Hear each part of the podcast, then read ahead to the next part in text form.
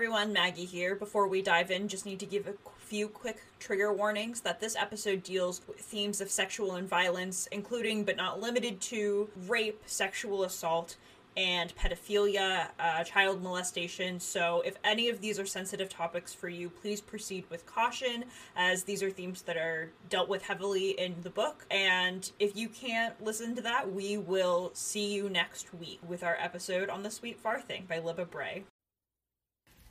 And I mean, like, everyone's trying to tell me their issues, and I'm like, bitch, can you just cue up my drum?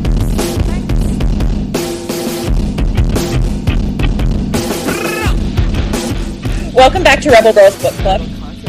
I'm Harmony. And I'm Maggie, and we're here to take you on an intersectional feminist approach to books from all over the spectrum. Bestsellers, we've got you covered. That one book from English class you hated while you read it but you can't forget, we've got that too. Comic books, nonfiction, it's all right here. So grab your tea, grab your blanket, and let's get rebellious talking about your new favorite reads. Hello, I am Harmony. I'm Maggie. Welcome back to Rebel Girls Book Club. What are we talking about today, Maggie? Uh, we are talking about Rebel Angels by Libba Bray, which is the sequel to A Great and Terrible Beauty. Yes, it's number two in the Gemma Doyle trilogy. Which means we're almost done.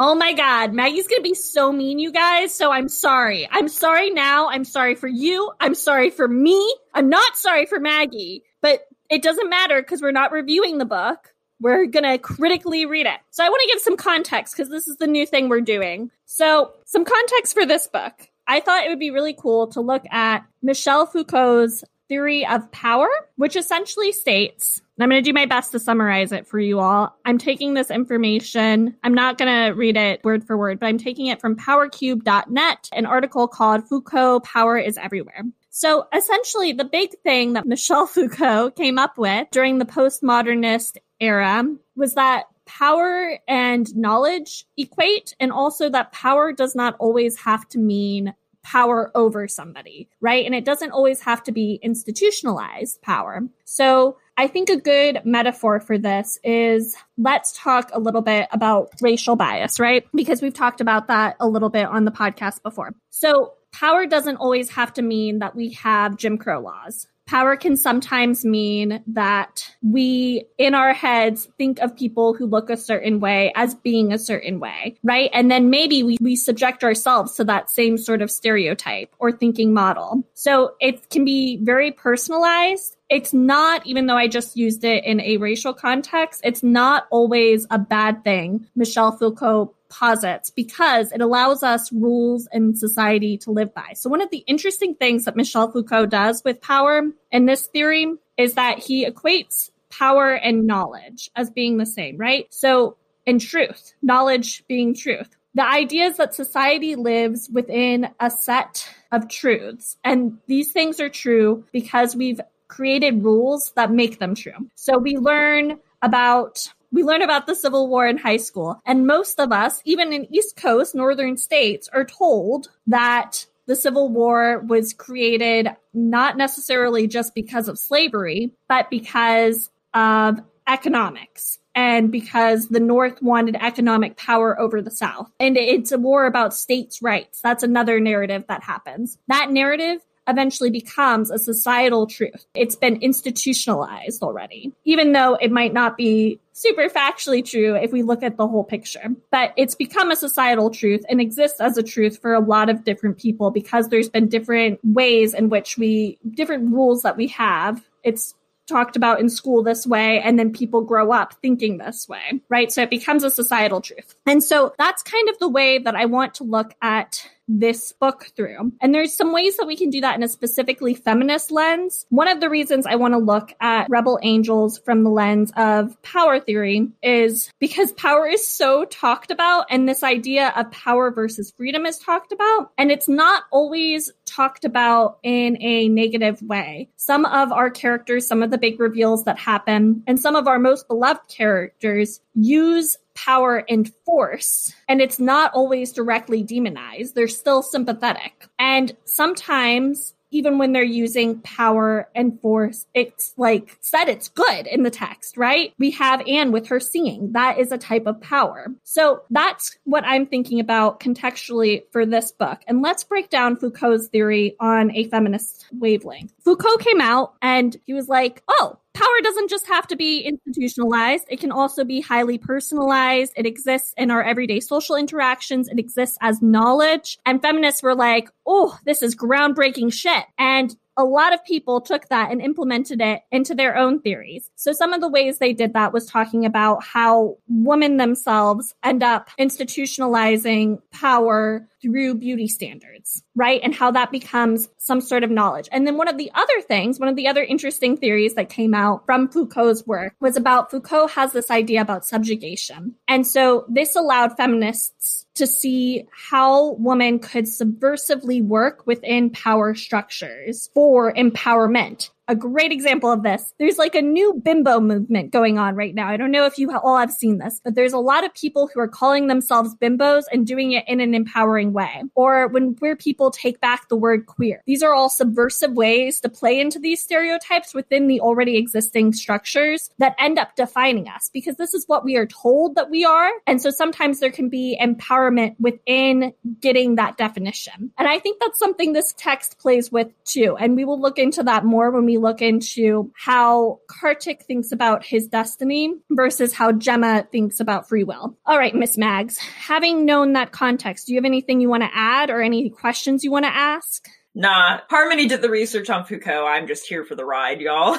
Do you understand though? Sure. No, that's the wrong answer, Maggie. If you don't understand, then we need to break it down because then the listeners won't understand. No, I get where you're coming from. I think also something that this book plays with with power is personal gain as well. I, I, think especially with the magic system, but then it also gets played with even farther than that because it's not just personal gain. It's also about being able to have the power to imagine a world where women and girls can do and be whatever they want. So it becomes a dream of a different power structure, which I think is really interesting when we're talking about subverting the power in a Foucaultian way because it's not the desire for a lack of power structures or a lack of knowledge. It's a desire for a different set of all of those societal rules that empowers different people. And from Gemma's perspective, it doesn't necessarily, at least explicitly mean, you know, disenfranchising others, but we see from her personal biases, she has a argument with Kartik at a point in this book after she makes a really insensitive racial comment to him that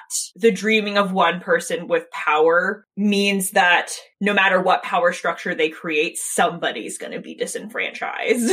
Yes. Which I think Foucault, I don't know enough about Foucault's work to say this with true authority, but Foucault is also interesting because Foucault, as I said before, doesn't always see power as a bad thing and believes that it's a great way for production. He believes power produces. That's his exact word, which I'm sure you can apply a Marxist lens to and critique that way. There are a lot of things that are fucked up about the theory, but it's, I think it's an interesting place to start. And I think that that was a good point. The fact that somebody is always going to be disenfranchised. But also another thing in his work specifically, he doesn't look at large power structures that are at play, which I think Maggie and I are definitely going to have to do because I think that you have to do that to be truly feminist in your criticism I agree. We're just using Foucault's power theory as a jumping off point here. I would say in order to have a more well-rounded feminist lens on this, I think you have to go outside of sort of this idea of power structure. But I do think that there's almost playing off of what he was saying. I feel like there is a societal tension, a societal truth about power where we talk about individuals being empowered, right? And how that's a good thing and how knowledge is power is a good thing at an individual level. But then simultaneously, when you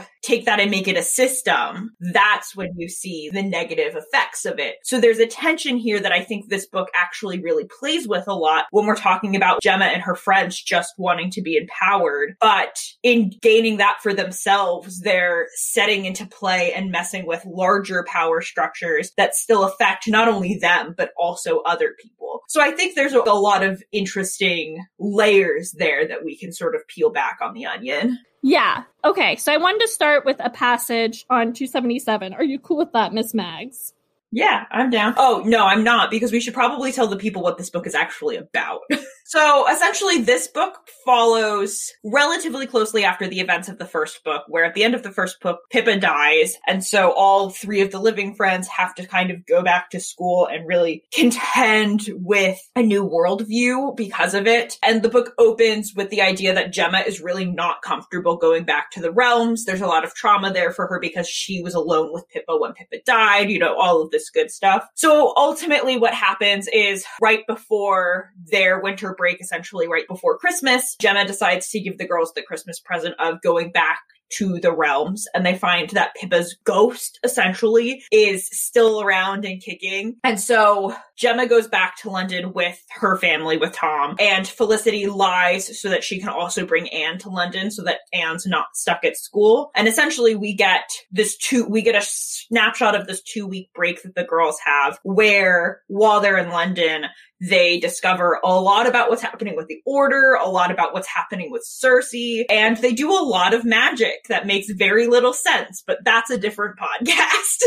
yeah, they do a lot of magic and it's fun. I think, I don't know, I'm not very good at looking at magic structures and whether or not they work or not, but I think the idea is that the magic is more unpredictable, right? So it's more unpredictable and it's more powerful and easily accessible now that all of the rules have been broken. Before we get into our theory of power, I do want to say I didn't remember that this book, that it actually took place during Christmas. And right now we're recording this on December 18th. I'm finally, finals are done. It just snowed in New York City, finally. I'm finally ready for the Christmas spirit. And I just, I love Victorian Christmas ghost novels. I forget that that's a thing.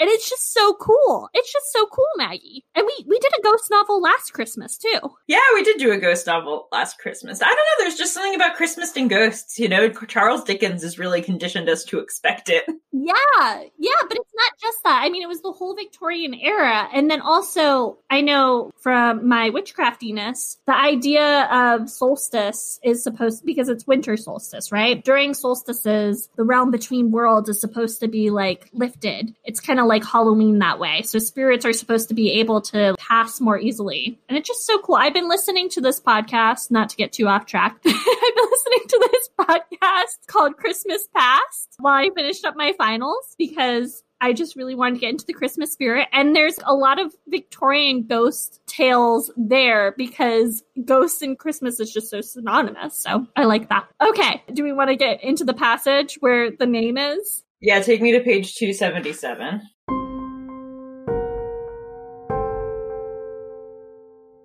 Miss Moore leans forward to read the brass plate beneath the painting.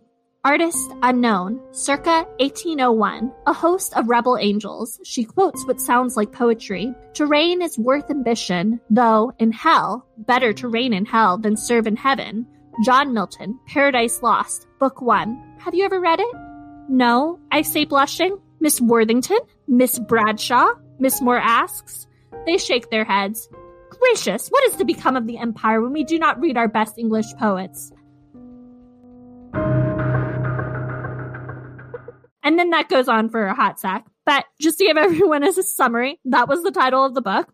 Gemma finds a painting. She's with Miss Moore, who, spoiler alert, is the bad guy. She is Circe, but we don't know this at this point. So she's in a museum with Felicity and Anne, and they're all looking at these paintings. And Gemma finds one, and the colors are very loud. And she's not quite sure if she likes it or not because it makes her uncomfortable. And it turns out that it's a painting of Lucifer trying to to gain more power from God because he was denied something. Because Lucifer, some Christian mythology, used to be an angel. He wanted more power Anne then there was a war between the angels and all of the angels that were on lucifer's side essentially went to hell and became demons and lucifer's the king of hell now so that's how satan came to be now you know but there's a cool thing that miss moore says somewhere around this time here i will start here on page 278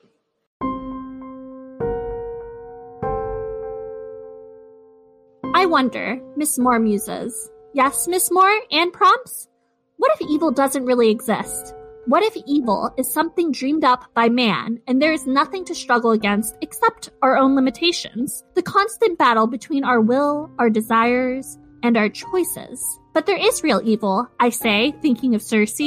Miss Moore gives me a curious look. How do you know? We've seen it, Anne blurts out. Felicity coughs and gives Anne an indelicate elbow to the ribs. Miss Moore leans in close. You're quite right. Evil does exist. My heart skips a beat. Is this it? Will she confess something to us here and now? It's called finishing school. And then Miss Moore goes on to try and explain why we should feel sympathy for Lucifer, which actually happens on page 277. And the quote is She says of Lucifer, True, but he wasn't content to serve. He wanted more. He had all he could ask for. Didn't he? Anne asks. Exactly, Miss Moore states. He had to ask. He was dependent upon someone else's whim. It's a terrible thing to have no power of one's own, to be denied. So, I think this kind of gives us a good setup to the novel. In addition to having our book's title in it, which is always fun or cringy, depending on who you are. In addition to that, it's directly talking about the idea of desire, the idea of power, and the idea of questioning your structure. And I think that's really important because it sets us up for a few things. It tells us that Miss Moore is kind of an amoral character, which we've already gotten hints of in the first book. It also creates an interesting parallel between Gemma, who has all of the power, and her two friends, Felicity and Anne, who are very dependent on her for power in a sort of way that God and the angels work. I think it's also important to say that for Anne and Felicity, their desire for Gemma's power manifests almost in two different ways. Felicity specifically wants the magic and wants to be able to access the realms, while Anne is more concerned most of the time with real world implications of power, of class, of beauty, of marriage perspectives, because that's the 1800s and that's just kind of the way things were back then. So this desire for power and the way that Gemma sort of wrapped up in having it comes out in multiple different ways depending on the character she's interacting with. Yeah, that's a really important point. And Felicity, too, I think, more than Anne, wants power in a way that is, I guess, less socially acceptable, but more similar to how it's structured in her world, in that her father is a Navy hero, a Navy admiral, right? And she just constantly wants strength and she has a lot of admiration for her father, but we also know that he is subject to using his force over others in a violent way which we'll talk about later. I think Felicity is also more drawn to that, right? She lives within this structure. And so she wants the ultimate power for her, which means power in a violent way. I, yeah, it's power as protection for her a lot of the time. Yes, but I think in the first book we see instances in which it's not just power as protection. I think it's power as protection, yes, but I also think that sh- for her that means force. I agree with you. I just think that in this book especially, we see her often use that force to protect herself or protect her friends. Yeah, Felicity is an interesting character who we'll look at more often. But yeah, that's interesting. I didn't notice that. You're totally correct. And mostly wants the power for real world things, she feels like she has less choice than the other girls, which in some ways is true. But power works, and this is another Foucault point that came about apparently, doesn't necessarily have to be over one another because it's interdisciplinary, right? It's intersectional. Everyone has their own sort of power and restrictions and rules. I don't know. So I was thinking that we could look at each character, which we've already kind of done, and do sort of a power analysis on them. What do you think about that, Miss Mags? Yeah, I think that would be a really interesting way to sort of break this down. Okay, which character are you feeling like you want to start with, Miss Maggie? I also want to start with Kartik because the three girls and I think Miss Moore are very entwined at the end. Like they're all of their desires for power. So I think we should almost start with the characters that are are sort of less wrapped up in that in some ways, and then move in deeper. Okay. All right. So let's start with Kartik. So I have a good quote. So page 375 is my other big quote that I thought we had to read this episode. Kartik and Gemma are going to an opium den to go save Gemma's dad because he's addicted to opium. And an Indian man is there and he sees Kartik with Gemma and he's like, Oh, you're an Englishman's dog. And Kartik ignores that. But hearing this guy say that in front of Gemma, Gemma like now realizes that there are racial things at play in her relationship with Kartik. And so she's like, I just want you to know that I don't think you're you're a dog at all. And Kartik's like, this is his response on p- page 375. Actually, it starts at 374. Gemma, what that man said, I stop, unsure of how to continue. What I mean is, I hope you know that I do not feel that way. Kartik's face hardens. I am not like those men. I am not like those men. I am Rakshana, a higher caste. But you are also Indian. Those are your countrymen, are they not? Kartik shakes his head. Fate determines your caste. You must accept it and live according to the rules. You can't really believe that. I do believe it. That man's misfortune is that he cannot accept his caste, his fate. And then Gemma contemplates this for a little while.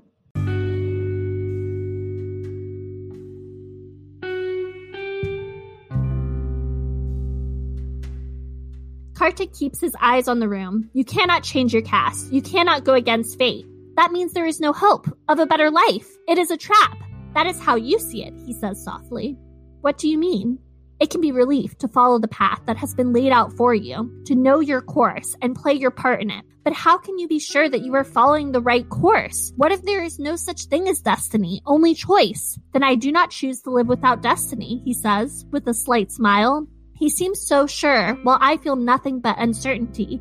Do you ever have doubts about anything? His smile vanishes. Yes. All right. So, first of all, I think it's apparent from this book that Kartik doesn't actually end up feeling that way.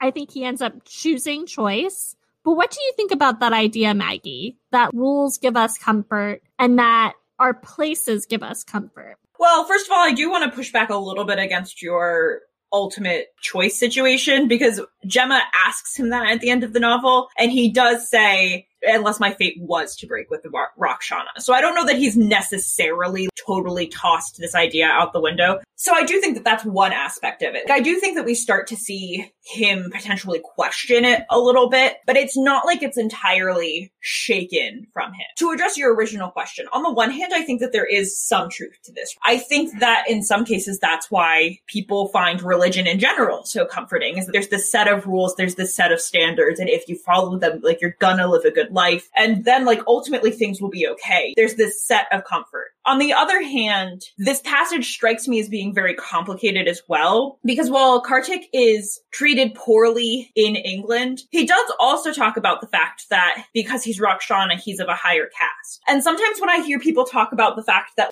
fate just will take care of anything, I really think about the fact that that person probably has a lot of privilege in some ways because there's just faith that things will work out and it will be taken care of. And there's no use to struggle against the things that you can't change because stuff isn't that bad, which is complicated because again, we're talking about a brown person in England where the power dynamics of the people that he's working for and like surrounded by are more complicated. But in his mind, he's in a high caste. He's in a place of privilege. And so why would he want to challenge his fate to a certain extent when he's been dealt this hand? And Gemma, and we talked about this in the first episode a little bit too about how their relationship is kind of complicated when it comes to like thinking about privilege and bias and things like that. But Gemma, I think makes valuable points here when she talks about the fact that a woman will never never be in parliament in her mind at this time and things like that. And how to be a woman is to be powerless or how to be born in the, a lower class in England is to be powerless. And thinking about the sort of more invisible caste system as she describes it as being in England and how essentially she ultimately thinks that's a load of bullshit because she believes that the people should have the power to like change their circumstances, which struck me as interesting coming from Gemma because she, I, I don't want to say besides being a woman,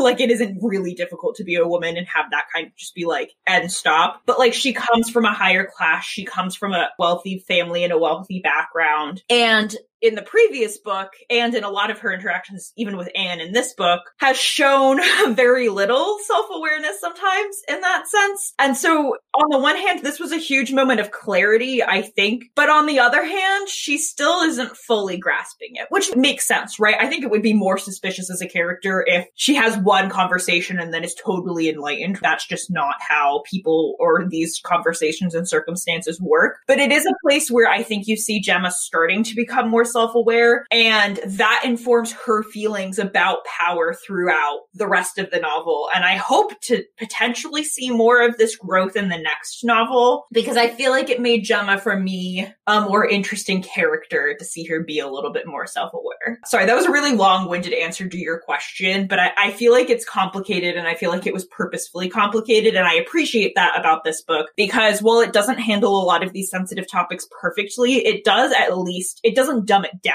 right? Presents these things as complex and stuff that you need to pick apart. And I think that is commendable about it because that's true. That's how real life works. These situations are really complicated when you're dealing with the multiple different aspects of people's identities. Yes, yes, I agree. I agree. And I do think too, it's almost like Libba Bray, almost 20 years ago, was listening to our podcast and then decided that she was going to start fixing some of the issues with the first book. But also, I think that's a hallmark of her writing, having now finished the Diviners series, which is much more recent. That series too started off with some problems. It was much better than A Great and Terrible Beauty, but it started off with some problems. And then each book gets, delves more and more into them. And and ends up it ends up making you think and ends up coming up with better solutions each time. This might be a little bit of a tangent, but this is something that I was actually thinking about recently with a friend based off of a different sci-fi fantasy book series that I read, which on the one hand series I think can be really useful because they can unpack conversations like this. But you know, I do also wonder sometimes if there is a little bit of a disservice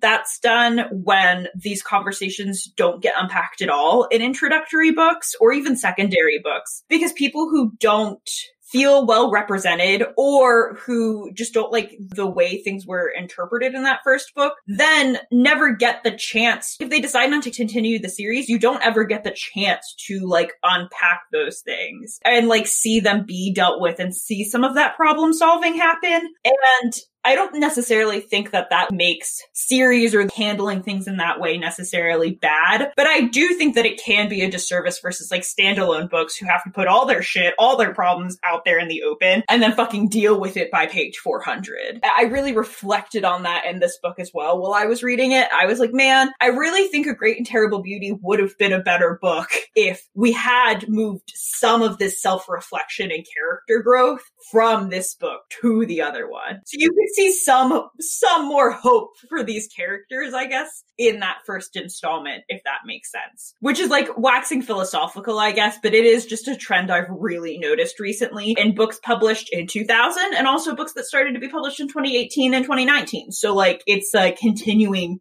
thing in publishing that I am noticing and contending with as a reader.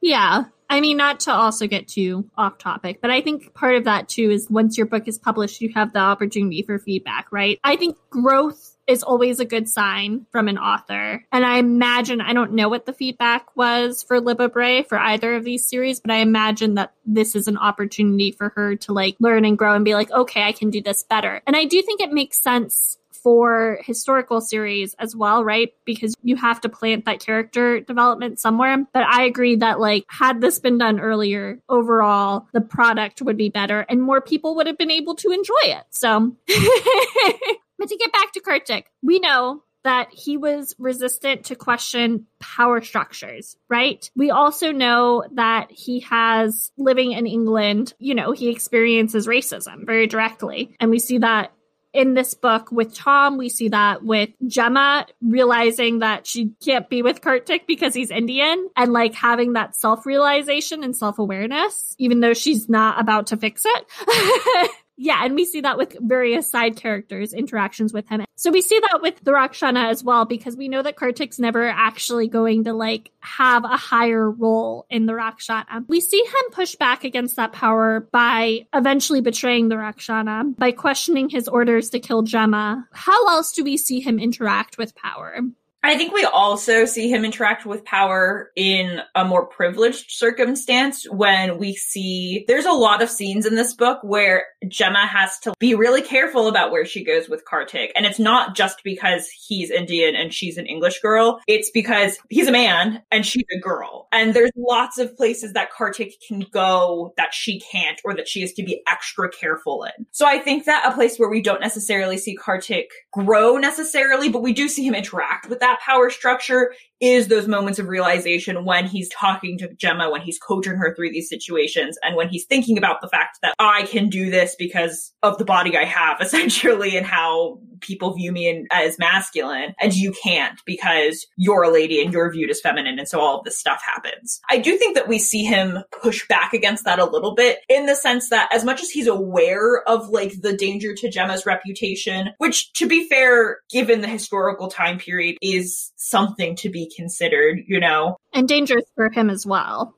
and dangerous for him as well, for sure. But we do also see him trust her enough to do things anyways. I think especially in the scene where Gemma's father is in the opium den and Kartik is initially looking for Tom and is uh, essentially like is sitting there like this isn't for a lady to deal with. This is man's work. Gemma's like, nope, Tom's not here, so you just have to take me and we have to go deal with this. And I don't want to say he lets her in the sense that it's not necessarily a permissive thing, but he doesn't try and stop her, right? I think there are small ways that we do see Kartik push up against this traditional power structure by respecting Gemma's autonomy in a way that we don't see other male characters respect her autonomy in other parts of this book, or that we don't see a lot of male characters respecting females' safety and autonomy outside of Gemma as well. Yeah, I agree with that. I do also think, though, at the beginning of this book, which is a little hazy for me because I started reading this ages ago and just finished it today. Gemma Gemma sets the power dynamic differently. She stands up to Kartik at the beginning. And so I think that he's forced to contend with the fact that she is powerful and that he can't just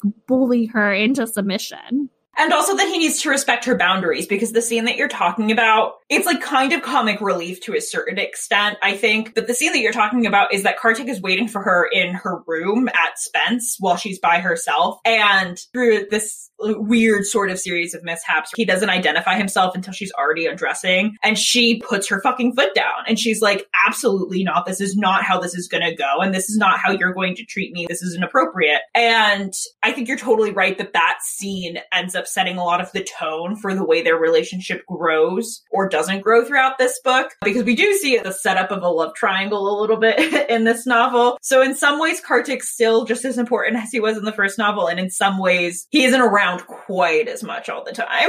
Yeah.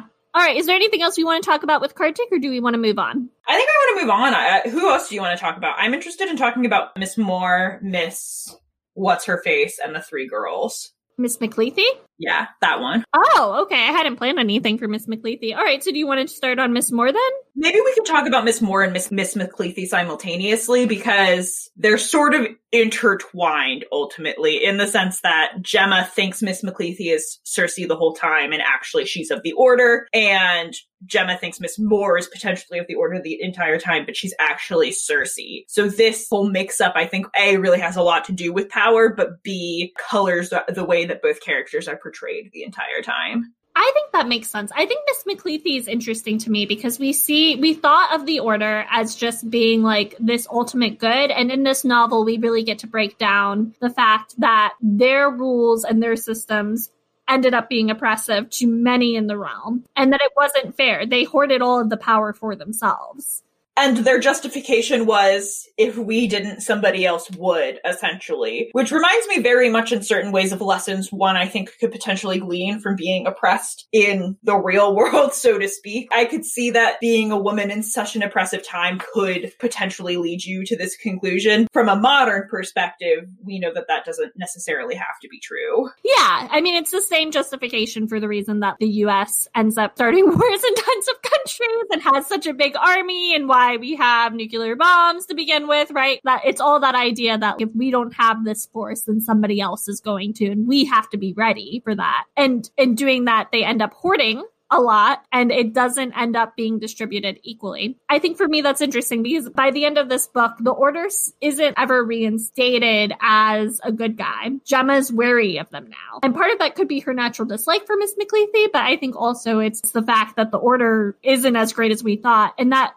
somewhat, I think, for me, cast Miss Moore in a more sympathetic light. I agree. No, totally. I and I do think you know there is Circe's whole thing, right? Sarah's whole thing this whole time is the fact that she had power and felt like it was ripped away from her. And I can see and sympathize and understand how that would be a traumatic experience, right? To like feel like for once in your life you have agency in this magical world in a way that you don't necessarily in the real world and to have that taken from you not that that justifies her actions, but I do think that she's a sympathetic villain. And I think that this book extra sets that up because we see things like that scene in the museum and we see things like her talking to the girls and like sympathizing with Anne in other ways. And it really sets up a nuanced perspective. I think what's interesting though about what happens with the order is that it's not necessarily that the order's thrown away so much as Gemma's just decided that she's going to make a new one, which I think really plays into this whole idea of the power and societal truths with the Foucaultian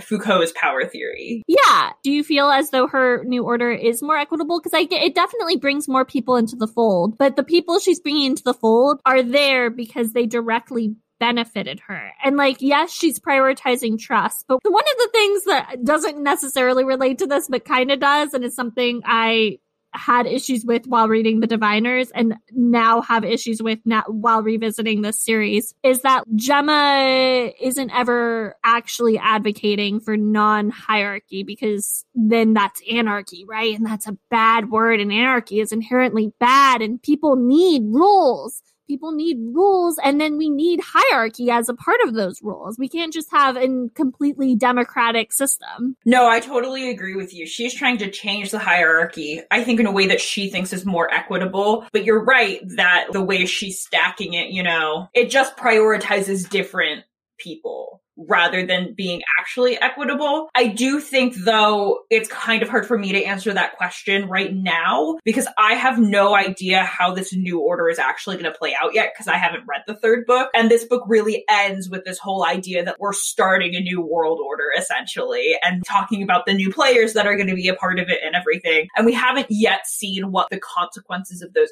actions are necessarily going to be. We've seen a little bit of it, right? Like I think it's implied that the author wants you to think that it's going to be better, specifically because of the Gorgon character, who I found really interesting. The Gorgon decides ultimately that she likes Gemma Gemma sets her free from a sort of like pseudo slavery and the Gorgon decides that she's just going to stick with Gemma and help her out anyways. And I think that through that character's endorsement of Gemma and what's going on, given the fact that she had been so thoroughly and terribly oppressed by the order previously, we're supposed to believe as readers that things actually will be better and more equitable. But reading from the lenses that you and I always read with, I'm very skeptical of the truth of this because, as you said, it's still hierarchy. It's just ordered differently. Yeah, that's a good point. Although I do think one of the big, the most radical things before we move on to Miss Moore or get further into Miss McCleethy that Gemma does do is ends up, she ends up giving power to the people who are thought to have the least amount of power, which is the untouchables. And I think that's a big deal. So do we want to keep talking about Miss McCleethy? Is, are there other things you want to talk about that aren't related necessarily to the order? I think also something that's interesting with Miss McCleethy is that she abuses her power as a teacher as well which I think is interesting, like thinking about real world dynamics. It's implied heavily that she drugs Gemma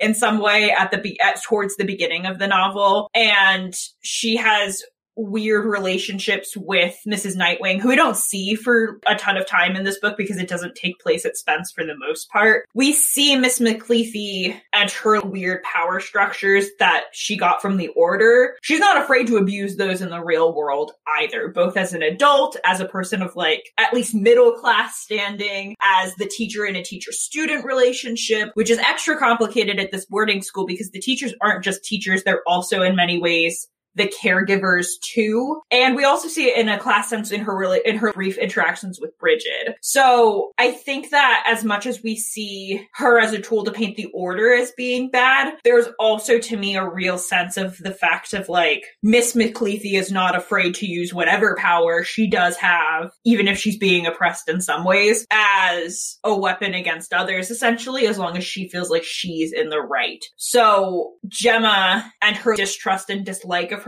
I hope is going to also lead to some more of this real world reform, or at least reform in Gemma's thinking about it in the next book, because we finally see in this book Gemma have a real suspicion of figures of authority for multiple different reasons, and, and we'll get to that when we talk about her. But Miss McCleethy and her sort of nefarious ways, essentially, is a really big part of that, and it's not just because of the magical side of things. So in some ways that that makes her like not that much different than Miss Moore, but the big difference is that Miss Moore kills people. Which is like students in fact. I don't I just I don't know what to do with Miss Moore. It's been 11 years and I still don't know what to do with Miss Moore. Yeah, so I guess we should transition to talking about her. So like really the big the big big plot twist in this book is that Miss Moore is circe and she's been taking advantage of the trust of the girls the entire time. And we also find out that she's been moving from school to school to school and like trying to use these girls that she finds at each school to access the realms and essentially drives them insane. I'm sure there might be a more sensitive way to phrase that but I'm words are failing me at this point, so I'm sorry if that's the case. But like that's ultimately what happens is that they have a really hard time with hallucinations and they have a really hard time distinguishing the realms from reality. They have a hard time being really coherent. And we see this through Nell, who Gemma is sort of trying to figure out what happened to her the whole time. Nell's kind of the mystery. And she's a victim of Miss Moore the entire time. Yes. One of the interesting parts of this book to me is that we find out that Circe loved Nell to a certain extent. She didn't want Nell to die, even though Nell couldn't bring her to the realms. And so it implies that there's still some humanity there. But also, I guess I want to look at her philosophical underpinnings because to me, they almost seem Ayn Rand ish or like Nietzsche even though she's an advocate for choice, which to me seems inherently anti hierarchical, but instead for her it ends up being incredibly hierarchical because the only way for her to have absolute freedom and choice is for her to be at the top of the power structure and controlling everything. I think that this ties back to what we were initially talking about with my reflections, I guess, on Foucault's power structure in the sense that we talk about individual empowerment, but that the way those conversations sometimes translate to systemic power is complicated and not great because we want the individual to be empowered, but a lot of the time, given the way our society is set up, that means in some ways reinforcing like this level of systemic power. And I feel like Miss Moore is the epitome of this. She wants choice, but she's not worried about making that systemic. She is totally in this individual empowerment mindset and like fuck everyone else. She doesn't care. This isn't for her, her underpinnings as a villain, so to speak. Unlike, I think, a lot of tropes that we've seen recently with villains isn't I'm doing this because I think life will actually be better for everyone if this happens. She just wants it for herself. Yeah, and also like Miss Moore too, I imagine comes from a more privileged position than Anne does. She was also a student at Spence, which implies that she had as much wealth as Gemma at least. And like she has magic now, even though she can't access it because she, you know, did something weird with her spirit. So she's got like dark creatures and that helps her. So, like, yeah, I don't know.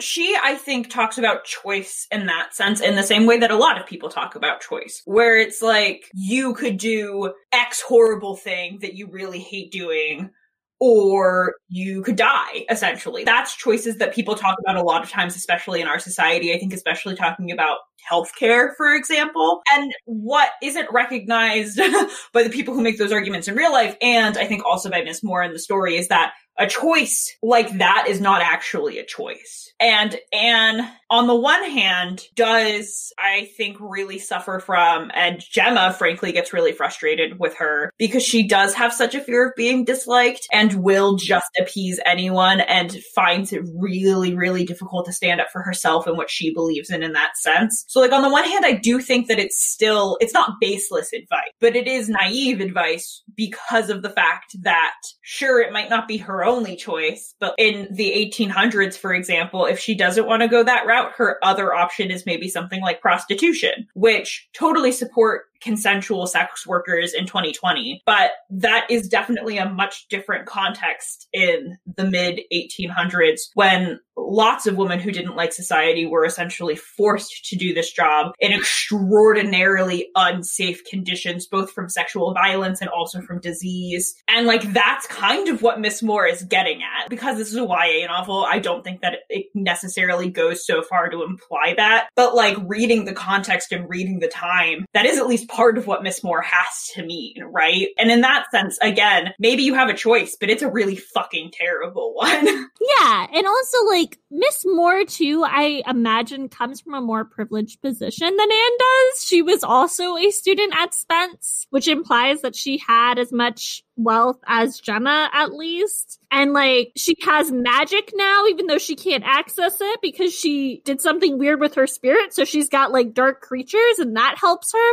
I think also Miss Moore ultimately made the choice to teach. And it was because it was a means to another end, sure. But even if your path is set out for you in a way that doesn't end up in a horrible position, right? Like in the mid 1800s, being a governess was not something to be sniffed at. There's many people who would have been of even lower classes than Anne, who would have probably killed for an opportunity in a position like that to be warm and safe and fed with a secure job. But when it's your only path and your only choice, or it feels that way, that feels suffocating. And I think that that's what Anne's problem is that Miss Moore and the other girls don't see what do we think though about the philosophical underpinnings not just of that but just of this idea of the only person that I can rely on is me. And like, I, it, I guess it's, it's ambition.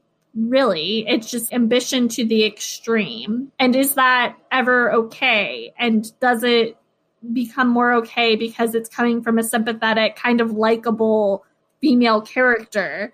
And how do we feel about that? See, I really dislike the fact that I feel like Libba Bray vilified ambition in this because I feel like often that's used as an anti-feminist tactic. Not to say that I think that this novel is inherently anti-feminist or anything. I just think that as an author, she kind of fell into like a trope that's kind of a trap, so to speak. That was also very common in the early 2000s, to be fair, where she made ambition such a large part of her female villain's underpinnings that it then throws shade and bad light on kind of any ambitious female, really. You know, it also makes you think a lot about Felicity. I think there's still a lot of ties, I think, between. Because Felicity also wants power. Yeah, and the same kind of power that Miss Moore is looking at. And Felicity also explicitly says many times the fact that she is endlessly frustrated that she can only access all of this through Gemma and she just wishes she could do it herself, which is a lot of what Sarah talks about in her diary in the first book. And I think that it makes you look at Felicity with some level of undeserved suspicion to a certain extent, especially, and we'll talk about this more in a second, I'm sure, but especially when you understand more about Felicity's childhood and the trauma that she's endured.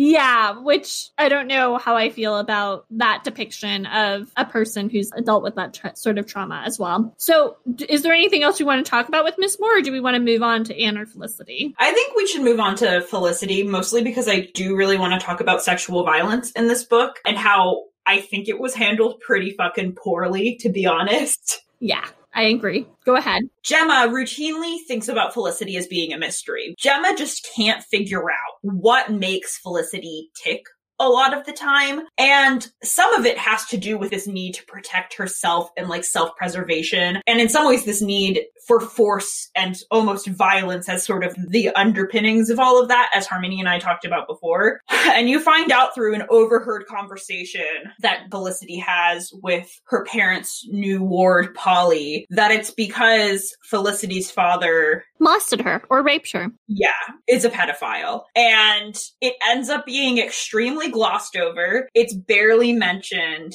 Felicity herself it's shown to have really conflicted feelings about everything and holds feelings of guilt and like is her fault. And Gemma tries to sort of tell her that it's not. Uh, and I don't think that like there's anything wrong with Felicity's feelings or reaction to any of that. It was the fact that the book just sort of dropped it in as this plot bomb essentially to like explain the reason that Felicity is the way she is and then just leaves it. It's never actually unpacked in any way. And then there's also a scene too where Gemma, and this is like of a much lesser, I think, it's less icky because it's not pedophilia at the very least. But there's also a scene where Gemma's like drunk and is almost taken advantage of. And when she asks the boy to, to stop, he says no. And the only, or he, he ignores her essentially. And the only reason he ends up stopping is because Gemma has a vision where like it looks like she's having a fit essentially. He panics and is like, oh, holy fuck. We ain't doing this anymore. And that's also just dropped in there and never unpacked. And Gemma essentially doesn't think about it ever again. And I think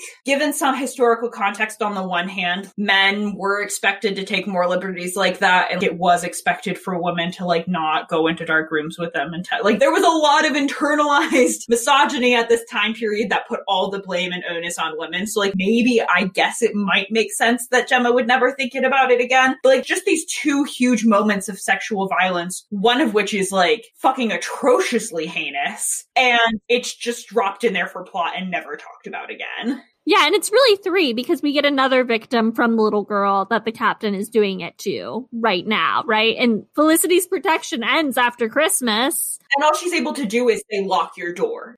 I don't want to speak for victims of sexual assault but I will say that like the victims in this case, whether it be Gemma even or Felicity or Polly, like the fact that Felicity wants to protect her family, I don't think I think that Polly needs protection, but I don't think that's inherently wrong. Like I do think it's all the book's handling, right? The fact that Gemma that this happens to Gemma and Gemma doesn't call it rape, that makes sense. You know, that fact that she's like more consumed with everything going on in the temple and that that's more traumatic for her that's fine. I think for me, the big thing is that this is the, this is the explanation for Felicity's character being so power hungry, which also I think if done better might have been okay, right? Because like there's room for people to deal with things however the how they deal with it. That's fine. That's the way real people are. Yeah, it's just it's never unpacked.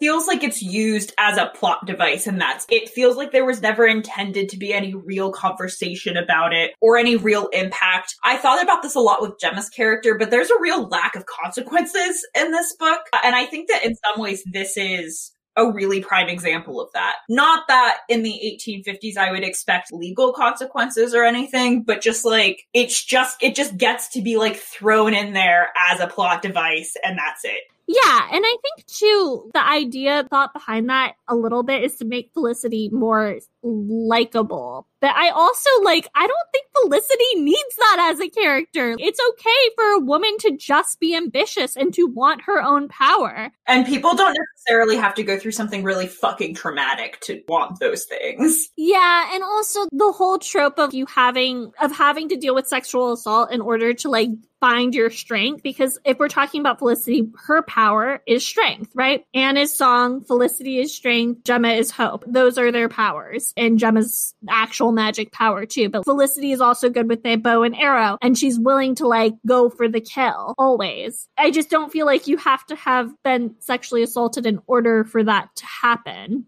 I think you hit the nail on the head in the sense that it's not like any of the characters' reactions to what happens feels from an outside perspective, at the very least, like bad representation or outside the possibility of the realm of happening or anything. It's really just the fact that it felt like it was used as a means to an end kind of carelessly and without real plans to unpack what the actual consequences of any of these events are on the characters. Which I know might sound a little bit weird considering the fact that you, have been talking about the fact that this has been used to explain and justify like aspects of Felicity that people would probably find rough around the edges. But that doesn't actually address consequences of this situation and context around this situation or unpack anything about what was dropped. And like, it was pretty explicit, I would say too, with the situation with the Admiral and Polly. Maybe this is just because I'm reading this for the first time as an adult reader, but the very first time you see the Admiral and Polly interact, there's red flags. I knew it was coming as soon as I read that scene. It was so fucking obvious. And I knew I was gonna hate it too. I just, I had that gut feeling in it. So definitely trigger warnings for the book as well as this, you know, aspect of our conversation. But considering the fact that the book doesn't go very far because it's YA in certain places, they really didn't hold back with how fucking pedophilic the Admiral is. And on the one hand, I think that that could have been used for good if we had had packed it more. Like, if we had dove into the fact that the Admiral is fucking gross and skeevy and icky and a pedophile, we could have used that really sort of like explicit feeling scene as a way to talk about any of it. But because we didn't, it just felt to me at least kind of gratuitous. Yeah, I felt like it was gratuitous and like the way she described it, Libba Bray, was meant to be to give you that subtext because I had completely Felicity's victim of sexual assault experience is so underplayed that I didn't remember it happened at all, right? And I also got to that scene and I was like, oh wait, oh wait, is this a thing? Like I knew there was something up with Polly. I couldn't figure out what. And then that happened. There's a scene in which all of the family members are like, oh yes, give him a kiss, which is like that right there, especially in today's context, is this idea of children like having to give physical affection to grown-ups is a big red flag for sexual assault, but also for children not having boundaries and being taught that they're not allowed to have boundaries, which makes them more, it makes them more susceptible to sexual assault because they're less likely to speak out about it because they're taught that adults deserve physical affection. I think that that was there to give us some sort of subtext of, ooh, this is weird and icky. But I, I also think that you're right. In the same way that I felt like the fetishization of Kartik needed to be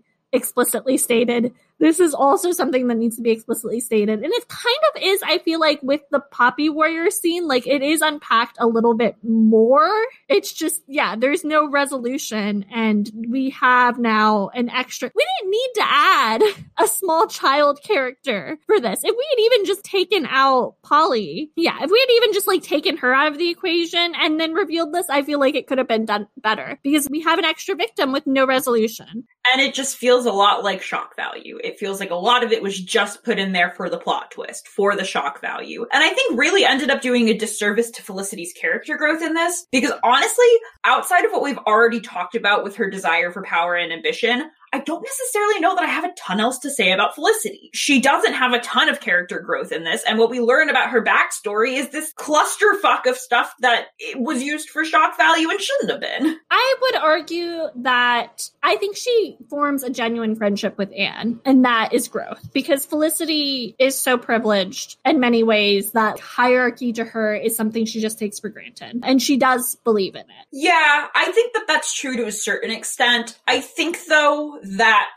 the place where it didn't go far enough for me in this book, at least, and maybe it will in the next book, is the fact that so Anne's able to come home with Felicity because Felicity concocts this whole lie about who Anne is, essentially, and that falls apart at the end. And Anne sits there and is like, What the fuck? Like, you said that this would be okay. And Felicity's essentially like, Well, this is your fault because you went along with it, you know? she throws it right back at her. And like, on the one hand, yeah, that's true, right? Anne could have said no. But I think as we've talked about a lot with Anne's character. She's a people pleaser. Her lack of power in life makes it makes her feel like she can't say no, especially in contexts where she's trying to make and keep friends and she just wants to be liked. And Felicity had more power in this situation because she's the one who knew all of these people, knew how high society worked, and kind of just used Anne as her plaything a little bit. And ultimately, I agree with you that a more genuine friendship did grow, but there's still problematic aspects with how Felicity uses her privilege and power in her friendships that I still don't think has really been totally addressed yet. Yeah. I think it's hard for me to talk about the places where I noticed it without giving direct spoilers. So hopefully next episode. Let's move on to Anne. How do we see power for Anne this episode? I think she gets a taste of power this time, and we see her really step away, I think, from that idea of just being a weakling. There's some moments in which she is the bravest out of Felicity and Gemma when they go underground, when they go on the subway. Anne is the only one that's willing to do it. And like, there's a moment in which she is brave enough to talk to essentially like Felicity's governess. I don't I don't know. It's like a maid that keeps tabs on Felicity and goes against Felicity's will and is nice to the governess or maid, whatever she is. I think that once Anne is given power, we get to see the type of person that she would be if she had power, which I think in the first book, I kind of felt like she would be just like all the other girls. But now we get to see that because of her experiences, she is a more empathetic person. Sometimes she is more brave and she gets to be more of a protagonist this time around. But also, then it's all yanked from her.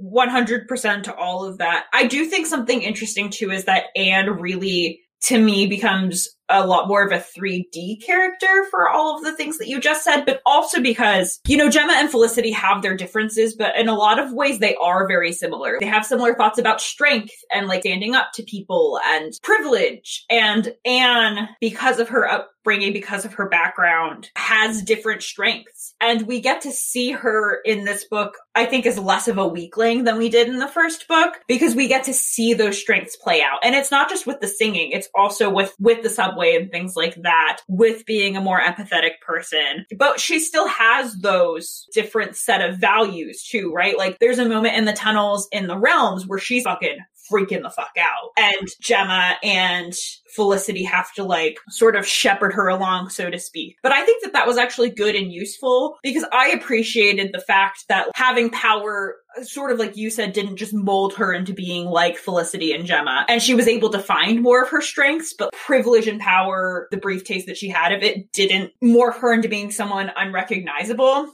I do think though that having said that, I still wish she had a little bit more agency. When she's kidnapped by the nymphs at the end of the book, I felt very much like, of course it was fucking Anne. Uh, of course this is the person that we're gonna put in a place where she's really vulnerable and nymphs are gonna try and steal her skin. It couldn't have been Felicity, you know, like it had to be the person that we've seen previously have issues with this kind of strength, which isn't necessarily a bad thing. But I do think it could have been more interesting if a different character was taken and we got to see Anne sort of contend with a little bit more of a traditional hero role. I think it could have added more nuance to both her being thrust into that role and to one of the other girls being forced to be put in peril a little bit. Not that I want to see like bad things happen or anyone be victims, but like this is a book about magic creatures who want to hurt you. Somebody, somebody's got to be it. And I think it could have been more interesting if Felicity had been taken by the nymphs or Gemma because we always see them be painted as sort of like the strong saviors. Felicity because of the bow and arrow and Gemma because of the magic. I get that. I think probably at a lower level than what you're thinking about. I read it though as satisfying that Anne was the one taken because then Anne gets to be the damsel in distress. And in a lot of ways, she's taking over Pippa's role this novel and that like she is the belle of the ball. Even though it's not authentic, she gets to have that. And the nymphs stole her because they love her skin and her seeing. And I think for Anne, that is more of that's what she wants. She wants to be the damsel who is saved more so than a hero character because that's what society tells her is the ultimate role for womanhood. I can see that and I can appreciate that. I feel like for me, the real kicker for all of this was the fact that ultimately Anne saves the day with the nymphs because her singing voice allows everyone to like break free. But I think I just felt frustrated that she still had to be prompted to that by Gemma and Felicity and by the Gorgon who had to sit there and be like, sing, you need to keep singing, you need to keep singing. And I think that for me, I just wanted that moment to come from inside of Anne rather than from like these external forces and external factors. Uh, it's just a personal preference, but I think I probably would have found that to be a little bit more empowering rather than Gemma and Felicity continuing to sort of be the bosses in that way and Anne's just kind of a, a, tool that they have to use, which is a cold and unfeeling way of looking at it, but I don't think it's necessarily a bad reading of what went down either. No, and I think in some ways that that's sort of how Felicity and Gemma view Anne. They view her as lesser than them. They view that friendship as lesser, I think, too, to a certain extent. She is the pity friend. And yeah, she's poor and we feel bad for her and we want to help her. But like, she's just not as an exciting, as exciting of a, of a character. And they, they aren't as enthralled with her as they are with each other. I think not to bring things too far back to Kartik, but I do think that we see a little bit of a philosophical conundrum here when we think about Anne and Kartik, because when Gemma has the realization that she can't be with Kartik because he's Indian, it's partially from a place of self-preservation, but I did read it mostly as being out of concern for him and his safety and recognizing the fact that like he's the one who would be in danger here should that relationship move forward. I think that Gemma in some ways paints some of that same mentality onto Anne in the sense that like, well, we're of different classes. So if I'm too nice to Anne, if I get too close to Anne, Anne's going to be the one who gets hurt. And there's not enough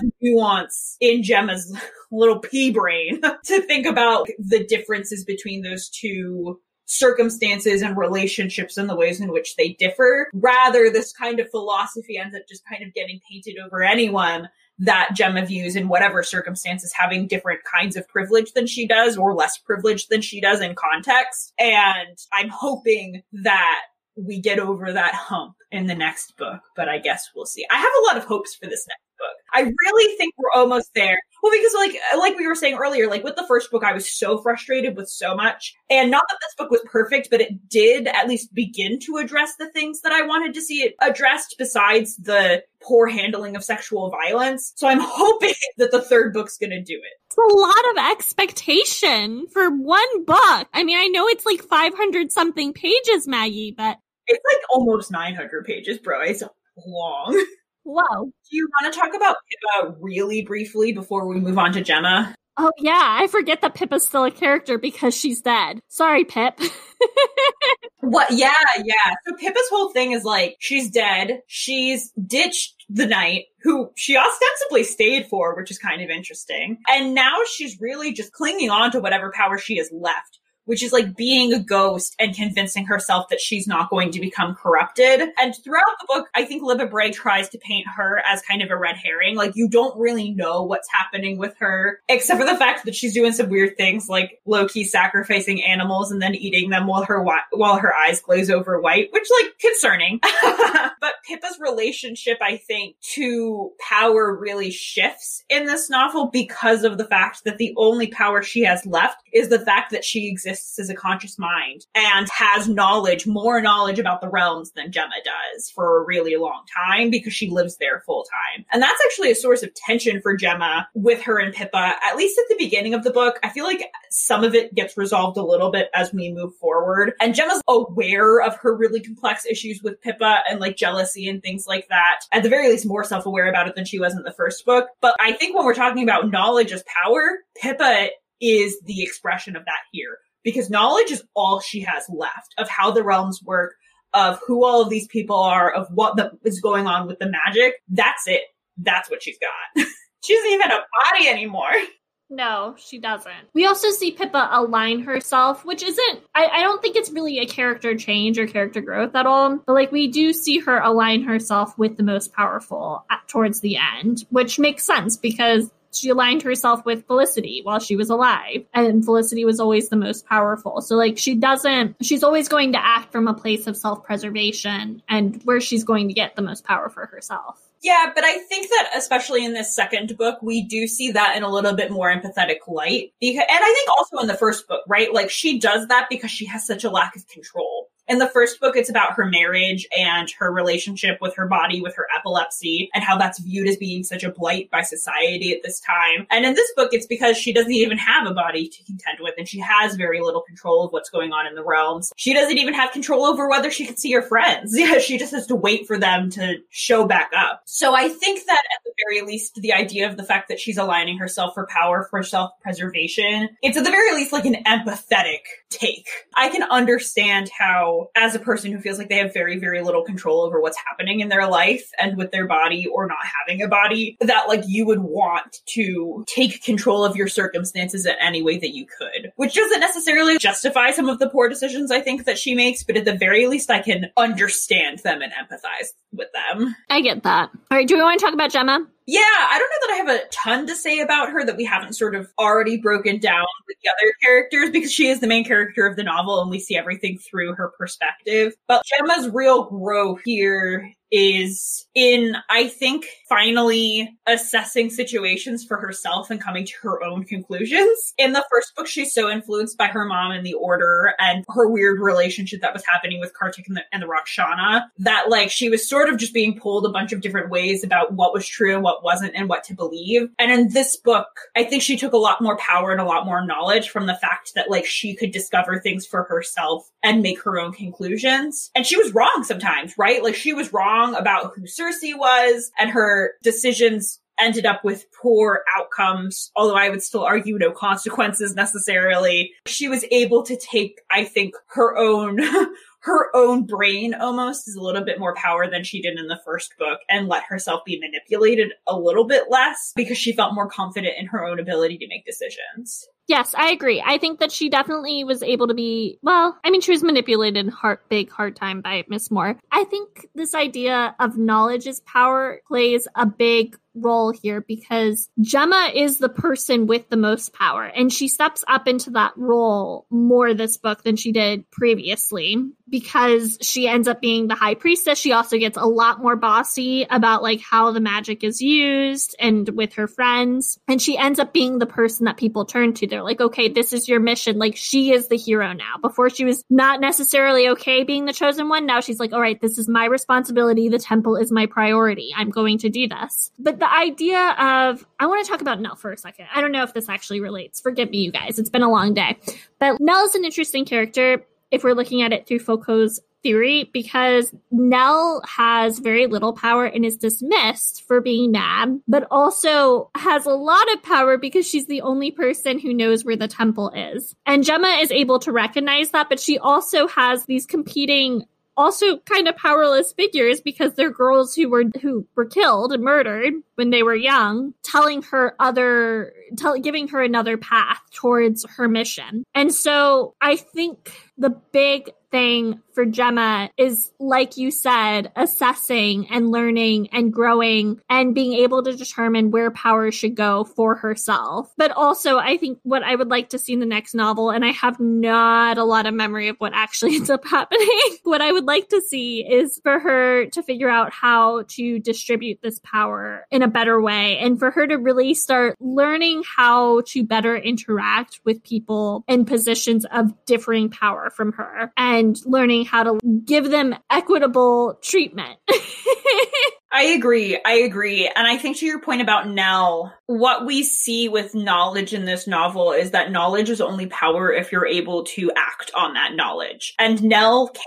She's trying her best. She's trying to let Gemma know what's happening, but she can't because she has been fucked with by Miss Moore and is then sacrificed by Miss Moore. She's caged, is what she says, because Nell ends up dying another spoiler alert. Gemma ends up killing her and nell ends up thanking gemma because the caged bird must be free. Which is like a really heavy-handed metaphor the entire time because there's a caged parrot in nell's room named cassandra but okay. Cassandra, who is also a fortune teller and no one believes her. But like, I do think that that's the key point, right? Is that it's not just having knowledge that makes you powerful. It's being able to take action and utilize that knowledge that ultimately gives you power. And I think that's what we see happen in Gemma's interactions with Nell, especially as Gemma's starting to glean more knowledge from her and figure out what's happening. Nell isn't the most powerful character, even though for a lot of the novel, she's one of the quote unquote good guys that knows the most. Okay. Yeah, I agree. Is there anything else we want to talk about with Gemma? I don't know. I mean, she has this weird thing going on with Simon, who's the boy who like started kissing her wrists without consent, which doesn't sound like that big of a deal. I think when you when you say it like that, but the scene was rapey. It was it was no go. he took off her gloves, which was like undressing. She was drunk. He was the one who got her drunk. He persuaded her to go alone with him, which was a big no no back in those days. Young women had to always be chaperoned. Any unmarried woman, even married woman, had to be chaperoned. And he did kiss, kissed, he kissed the wrists. Yeah, and she was like, "No, I don't want this heavy petting." And it kept on persisting until she had a vision. And then she felt bad about herself because she was like, "Oh no, I ruined it. He's not going to think I'm pretty anymore." Yeah, I Gemma had this weird thing going on throughout the entire novel where suddenly she was very, very obsessed with how she looked and whether she was desirable, which, like, on the one hand, relatable, I think, to teen girls, especially because it, it funnily enough, came from uh, this insecurity came from a stash of magazines that was under Anne's bed. But on the other hand, I don't know that it necessarily added a lot to her character or the plot. It just felt kind of thrown in there to me sometimes. I felt like it was relatable, and this was something that carried over from the beginning because of her jealousy towards Pippa and even Felicity. Gemma, yes, has a lot of privilege, but also we have to back break down the fact that Gemma, by many, I mean, she's a witch. So, like, she would be burned. she has visions, which means that people would call her crazy. She grew up in India, which is also at this time a weird, like, if you're not in motherland England, there were some weird class restrictions and social restrictions, even though you're white and from England, because she grew up in a colony, essentially. She also has a father who's addicted to opium and her mom's dead. Like, all of these things go against her in the social structure in social class. So that's part of why it's like, oh, I can be a part of this. She felt in some ways almost as though this was this world was as inaccessible to her as it was to Anne. And now she gets to be in the fold of the world and see what it would like be like to be a normal girl. No, I totally understand that part. I just think specifically the part where she looks at the magazines and is suddenly like really self-conscious of how pretty or not pretty she is felt kind of thrown in. I think partially because all of that in and of itself is great character development. And it sort of felt like to me adding in the kind of extra insecurities about her looks specifically. Like, sure, not baseless. Like, she is jealous of Pippa. She is jealous of Felicity for their looks. It, it rang a little false for me. like, she's got so many. It just, it just felt tossed in and I didn't really know how I felt about it. Especially because we've seen her the entire time be a desirable character to other people. Like, Kartik and Simon is, you know, clearly chasing after her as well. In this but not in the first. I Kartik wasn't the first book.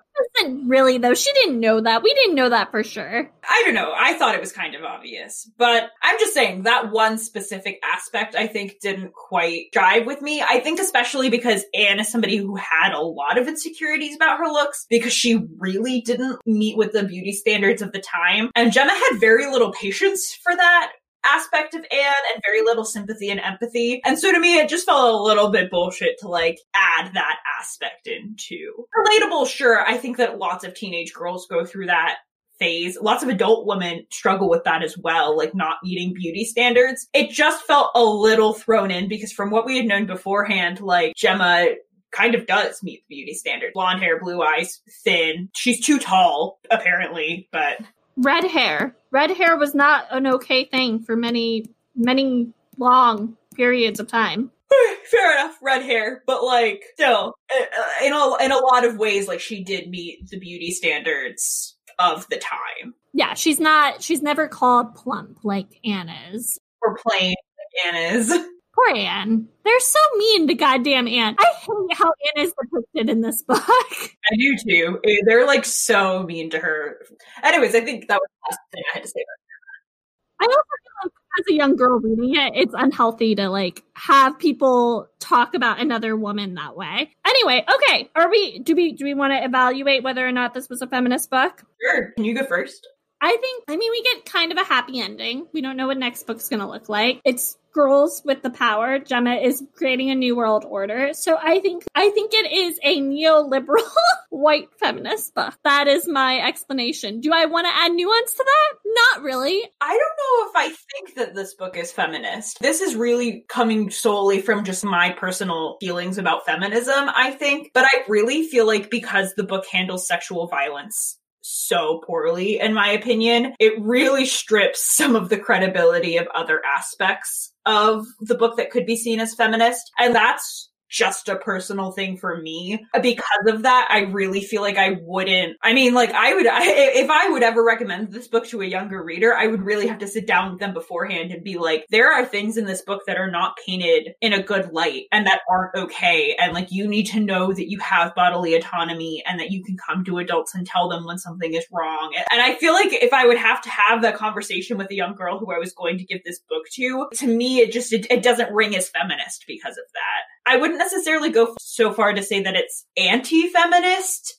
just because it poorly handles one topic, but I don't think that I can like comfortably say that it's a feminist book. And if I did, I would definitely give it all of the disclaimers that you did as well, where it's like very neoliberal and very white feminist. I think it's hard because there's so many different types of feminisms, right? And because we are just people, we're each defining feminism for ourselves and that evolves. I think that for me, I mean, I was a young girl who had read it, right? And I feel like I've been pretty good. Well, I don't know. I don't know. I mean, I could have been better. I don't know. I feel like I was able to determine for myself and probably would have been able to determine at 11 or 12 too that that wasn't okay based off of the way that this was depicted. But also, there's, I don't know. I still think if we're painting broad stroke feminism, I don't think that neoliberal white feminism is generally very nuanced. And I think that a lot of it ends up being inherently oppressive. And so for me, I would say that, and it, and also there's still just a love for this series. I just love a good, you know, fantasy where the girls win. So like, I think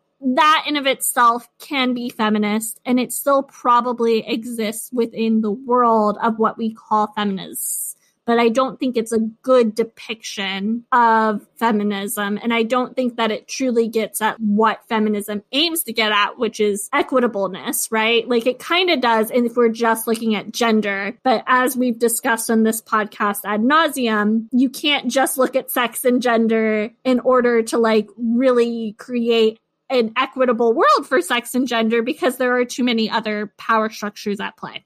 I get you. I think that's all a very fair thought process. I just I can't do it in in my heart of hearts. Like I can't. And I do think though also that like just because I don't think that this book is feminist, I I think I would still stand by the idea that A Great Terrible Beauty is probably feminist. And I think that the third book still has the potential to be it to be feminist. It's really just this middle book. I think goes a little off message for me. Anyways, what's our homework this week? Okay, so Maggie and I have been having a lot of discussions a little bit about power because our episode last week was edited by the wonderful Kevin McKinnon. And I, when I was in a position of power, had to, because I am a woman and was a very young woman at the time, adopt a very much bossy attitude, which sometimes I have discovered now when using it with my friends on work projects makes people sad and feel insecure. So I think that, and right now I am adopting this bossy attitude for work, which is working and people seem to be fine with. Yeah, I don't know. So I think I'm going to evaluate the, the way that I utilize power and how to change it for different people. Because I think for me, if I'm like doing a project or something, in order to communicate effectively, because I'm so used to being dismissed. I have to be very blunt. And when you're with friends, especially, that bluntness is too much for them, I think, sometimes. Yeah. So I have to very much work with that. Yeah, and I mean to be fair, I think it's always really difficult to do projects like what Harmony and I are doing currently because we're very much friends and friends first, but we do take the podcast seriously and treat it as a semi-professional endeavor at the very least. And so like there's always a weird line when you end up working. There's it's like a weird thing to navigate when you end up working with your friends in that sense. Yeah, so I just I need to I feel like maybe I'm better at adapting, maybe I'm nicer when I'm with other people because I do think a lot about power. And so maybe I'm a better, I'm better at getting my thoughts across, but also because it's more natural to take up that leadership role. But when you're in a friendship situation, like you don't always need to be the leader. And I just de facto leader whenever I feel like something needs leading, which is probably like, I don't know, a trauma response as a kid or something like, oh no, things aren't getting done. I have to step up. Yeah, I get you. I get you. I think it's just also hard with like things like this because everyone has their idea of how things should be like done correctly. Everyone has a different idea of, of what makes a podcast sound good ultimately as the final product. So it's also about like managing those expectations. Anyways, I think that that's a, a really useful thing to think about. I actually similarly am thinking about power at work specifically because I am suddenly somebody's boss, which has never happened to me before. And I think I'm going to be like a good manager ultimately. But I will say it has thrown me into a little bit of crisis mode. I've never done this before, and now I'm going to be expected to do this. And one thing no one teaches you in school is how to be a good manager. It's one of those weird things where it's like being a good manager is really hard and I think requires a lot of skill sets that no one ever bothers to train you for. They just kind of assume that because you've been managed before in your lifetime, you know what makes a good and a bad manager and you can just automatically make that work for yourself. And it takes a lot more work than that. So, not that I think I've necessarily made any like missteps so far. This is a very, very new thing. But because of that, I'm definitely reflecting a lot about power in the workplace and how to manage situations like equitably and people equitably. That makes sense. That makes sense. Okay, what are you reading? I am reading The House and the Cerulean Sea by TJ Klune and White Ivy by, I think, Susie Yang. What are you reading? I'm actually not reading anything right now because I finished the Diviner's novel, uh, King of Crows, I think it's called, a few days ago, and then have been trying to catch up on this book. So, so next week we are reading the last book in this series, which is called The Sweet Far Thing, and that book is hella long, so we will try and be more concise than we were this week. See you guys next time. Bye! Don't forget to rate and review us on your favorite podcatcher app. You can support this podcast by going to anchor.fm slash rgbc and clicking the support this podcast button.